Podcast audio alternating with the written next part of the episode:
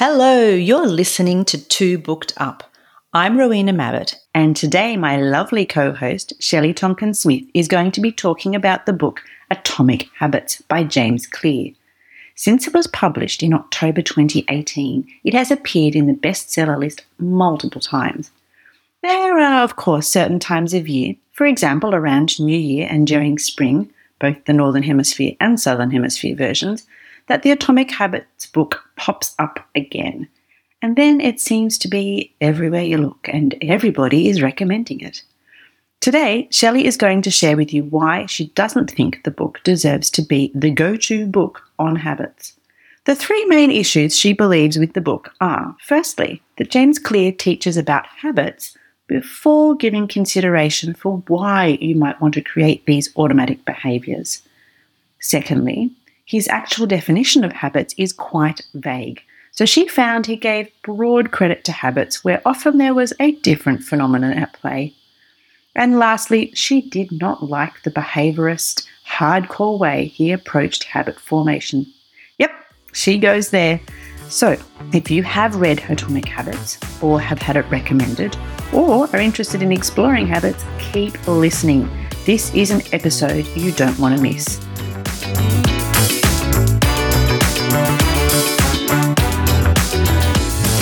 The Two Booked Up podcast, where we talk about books. The books that are challenging us to live more intentional lives. The books that are equipping us on our business and professional journeys. And the books that delight and bring us joy. If you want to live life with more intention and you want to be doing work that brings you joy, then come and join the bookish conversation with me, Shelley Tonkin Smith. And me, Rowena Mabbott here on Two Booked Up.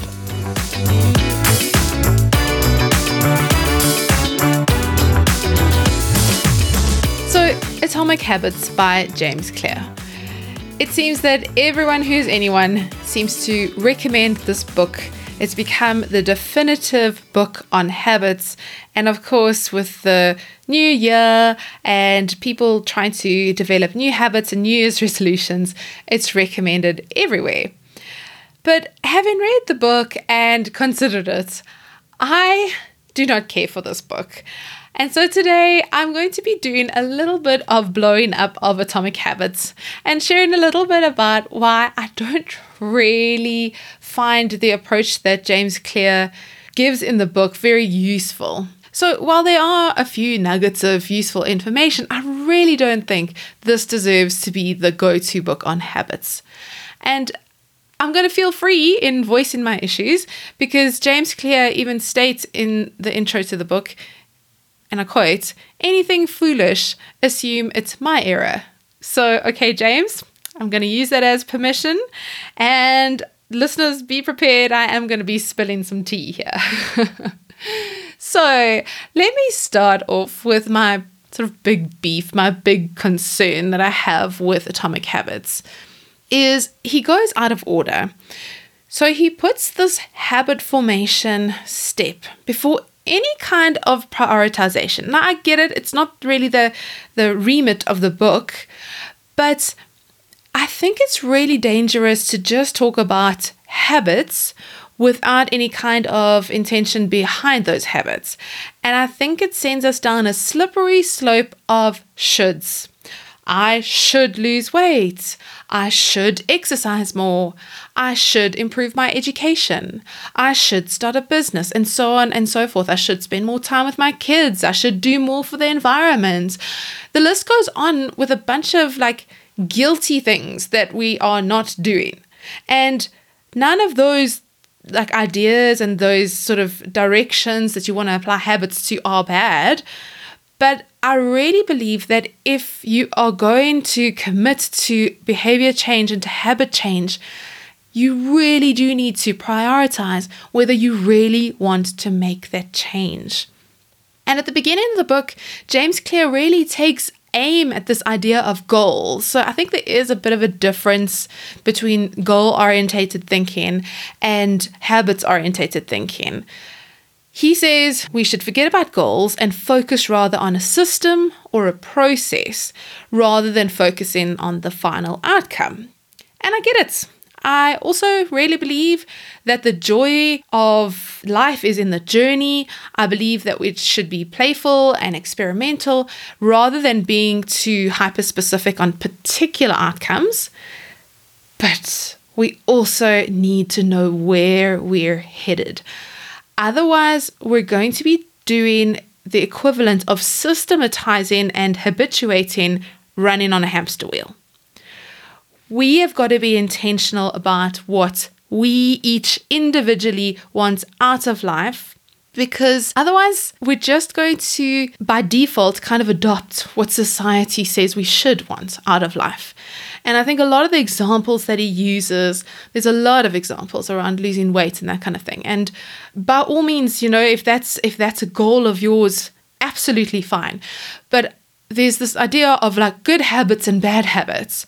And I think we need to be very careful. Uh, Rowena said in a blog post before there's no good habits and bad habits as such. There's just effective habits or habits that are n- not being effective. And you have to be effective towards a particular goal or a particular intention, at least. I like to put it that way. And a lot of the examples that he gives in the book do actually have that implicit goal to guide the habits. So so then it's okay to just go okay, let's apply the system and let's have these like good habits that we're adopting to get to an outcome. So he uses a lot of sports examples where there's medals and there's like winners of leagues and that kind of thing. So it's it's very clear what kind of goal you're getting towards and then the idea is that you apply these small habits to get there. But I think this is where the whole book structure for me was off. The last section of the book, and it's the last less than a third, is called Advanced Tactics How to Go from Being Merely Good to Being Truly Great. I mean, I didn't even like that title because we're all good, right? We're all even great. But that part of the book actually was where he brought in a little bit more of the why behind the system of habits that you're applying to life. And it's where he talks about things like start with a period of exploration. Like if you want to take on a new habit, start with a period of exploration of why you want this habit and what you want out of this habit that you're trying to apply. Try out a range of solutions in an experimental approach. He says this in the book, and I'm like, yay, finally, you're saying something logical here to me. Um, before you commit to one, and it's only once you commit to one solution that you've prioritized, this is important, that you actually put habits and put a system around that solution. Because as I say, then otherwise your habits are actually default. Okay, so I think that actually brings me on to my second main issue with this book. And that is that I don't think that he's really dealt with habits as such. So, habits is a very provocative idea, and I think honestly, the success of this book, why it's consistently in the top 10, especially at the beginning of years, is because of the title and because of the idea of habits. So the title is Atomic Habits An Easy and Proven Way to Build Good Habits and Break Bad Ones. I mean, that is just so provocative, that is so compelling. And then it's got uh, like a pre header above the title that says Tiny Changes, Remarkable Results. As a copywriter, I'm like, nailed it. That's really, really great but I don't actually think the book delivers on what it promises there. Yeah, yes, sure, it's it's these tiny changes and remarkable results, but that's just how vague it is. You don't get anything more than that. And I feel the concept of habits is never really clearly defined for me by James Clear. The closest I could find was a bit of a definition, but you know, on my Kindle, I can see where people have highlighted things. And I saw like there's a lot of mic drop moments. And it's like over 30,000 people have highlighted particular passages. But I found what I feel is a definition of atomic habits, and there's zero highlighters on this. Anyway, the definition that I think is as close to a definition is, is this, and I quote This is the meaning of the phrase atomic habits a regular practice or routine that is not only small and easy to do, but also the source of incredible power, a component of the system of compound growth. So that's the end of the quote. And that's really kind of what the book is about. It's that you do small changes and that leads to this compounding growth. And you kind of have to trust the process, keep applying these small changes that don't seem to be moving the needle, but trusting the compounding that's going to lead to this growth. And to me, well, I mean, I've gone and looked up the definition of what is a habit. It's something that is done with automaticity and it's often done subconsciously. So we actually don't really think of our habits. And I think what this book is trying to do is to help us develop new good habits so that we're automatically just doing these good things. And then that leads us to these very compelling but very general endpoints. And I, I feel like in the book, James Clear gives so much credit to habits where the credit might be due to just a system of incremental changes. So, like, he opens up with a discussion of the British cycling team, and they go, "Okay, well, what is cycling? We do what we're doing badly, so let's break up cycling into its pieces." And so they experiment with, for example, trying out different massage gels to see which one aids muscle recovery faster. And they paint their storage facility where they store their bikes. They paint it white so that they can detect any dust and make sure that that doesn't interfere with the components of the bikes. That's that's not a habit. That's incremental changes towards a particular goal. Um, because then the British cycling team is super successful and then there's other examples also with sports like the Lakers basketball team, and they have got this career best effort where they reflect and review after a match and go, was it my career best effort? And give themselves points and stuff. That to me is not habits. That's the power of review and reflection happening. Um, there's also other examples of I'm like, that's not a habit, that's the power of play and experimentation. So to me, I actually don't think it's a very good book on habits, even though it is this pivotal book that everyone claims to be the last word on habits. My third issue that I'm going to talk about today, and I'm going to limit myself to just this third issue, but it is a big one. It's just this behaviorist focus. So, this is very much aligned with Skinner's behaviorist approach to psychology, where you've got a cue, a craving, a response, and a reward.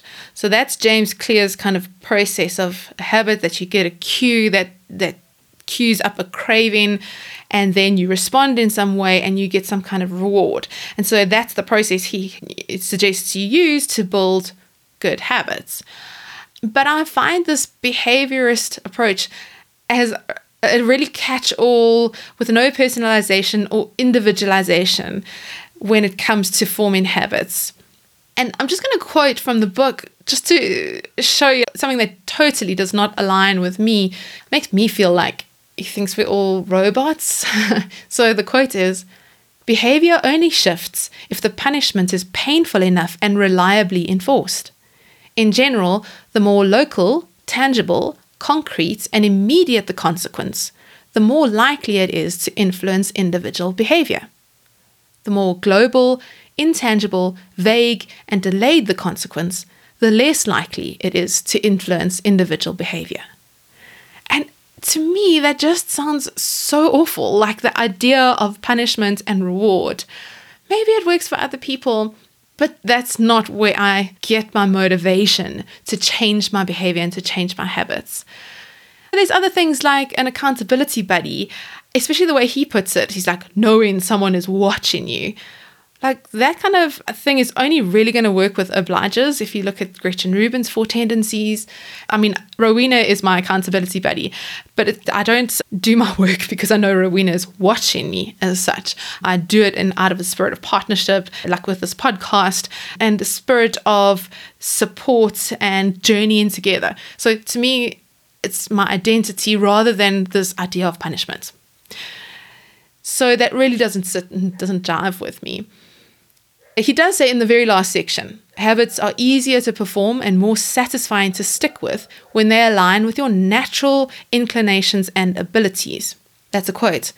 But it took until the very end of the book to spell this out. And that's why I was like, oh my goodness, thank goodness he's finally added an, a layer of individualization. And that to me is actually not the icing on the cake. It's not going from good to great.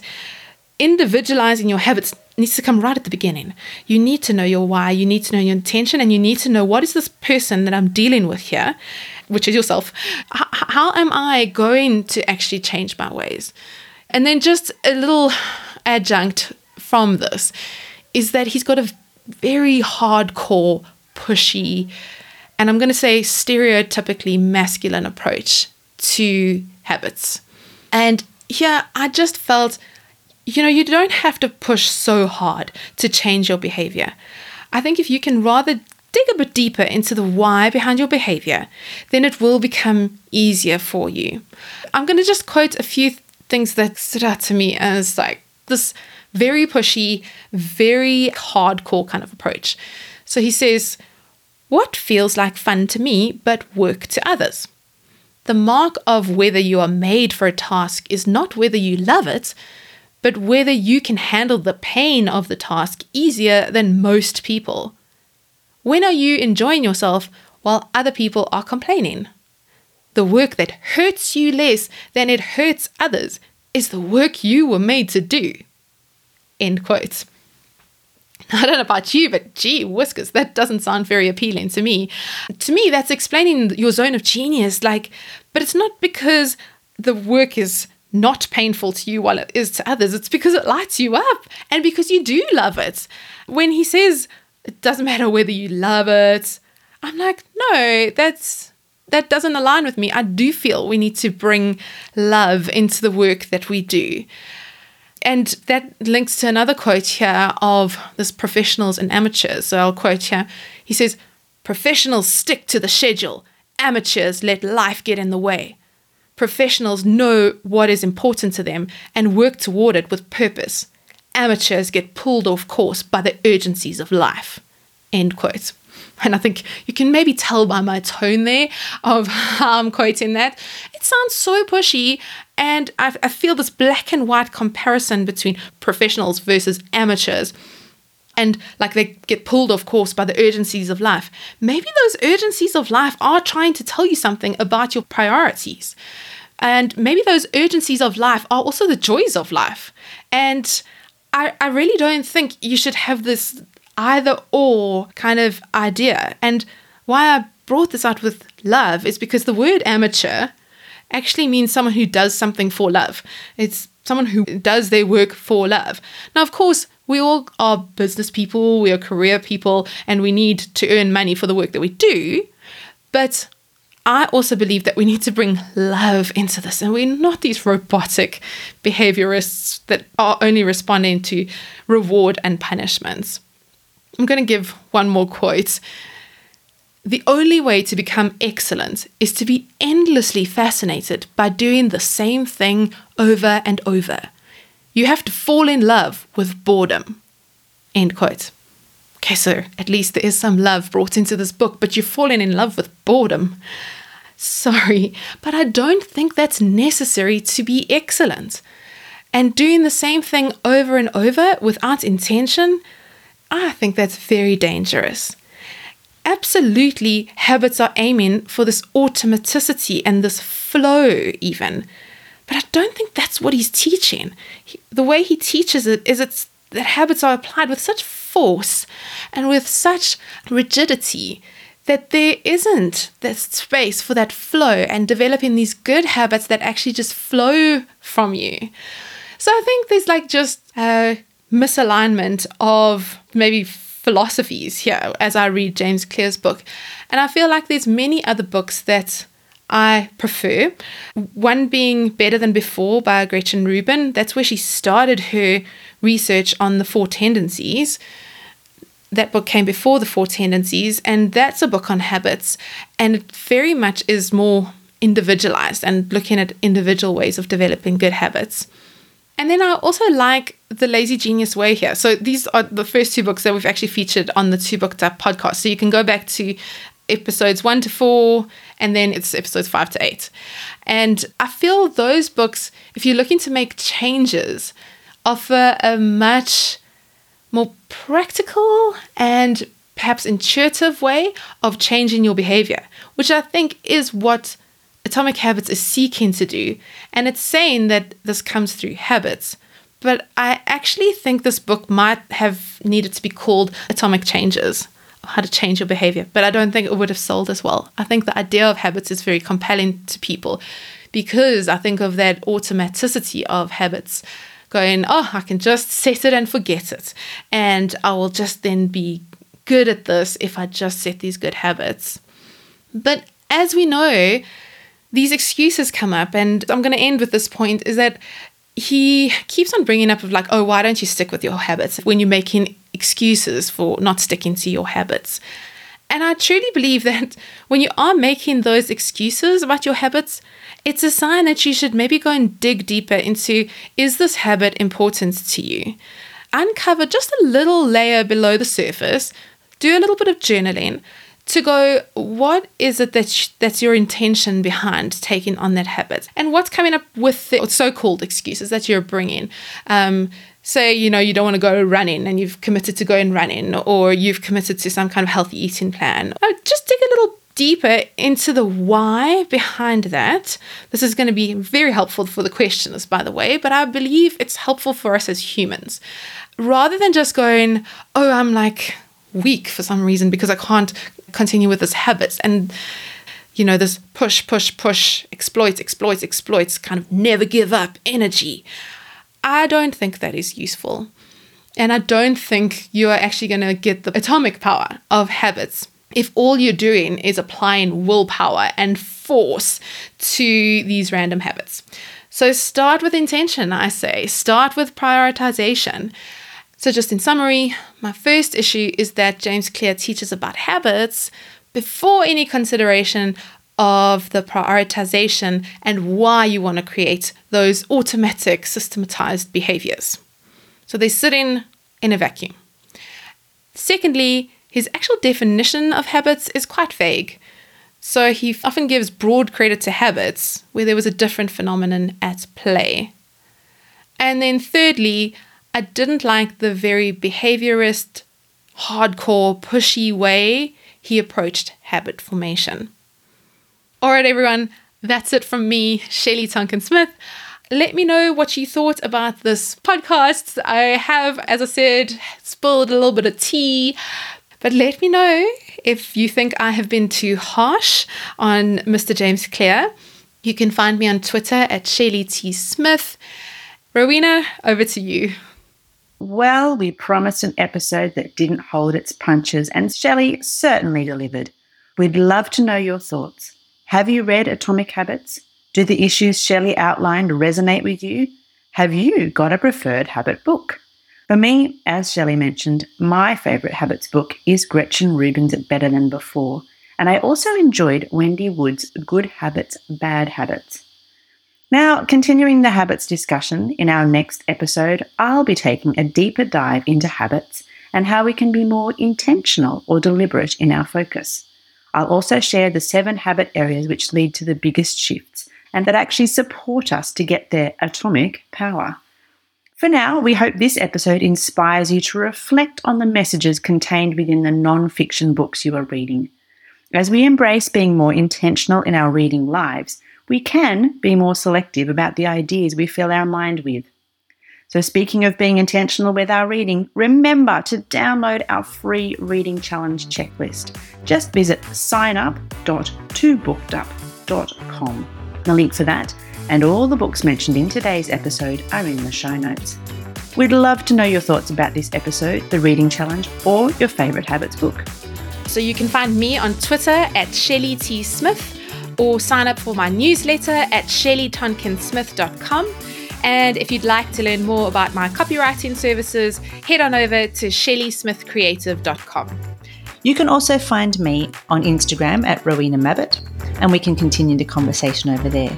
And if you'd like to learn more about how I can support you as a career and life confidence coach, or download my free ebook, The A to Z of Career and Life Confidence, or read any of my over 150 blog posts, then head on over to my online home at rowenamabbott.com. Remember to subscribe or follow Two Booked Up in your podcast player. We've got lots more to say about habits, intentional living, doing the work that lights you up, and chatting about the books that help us to do that.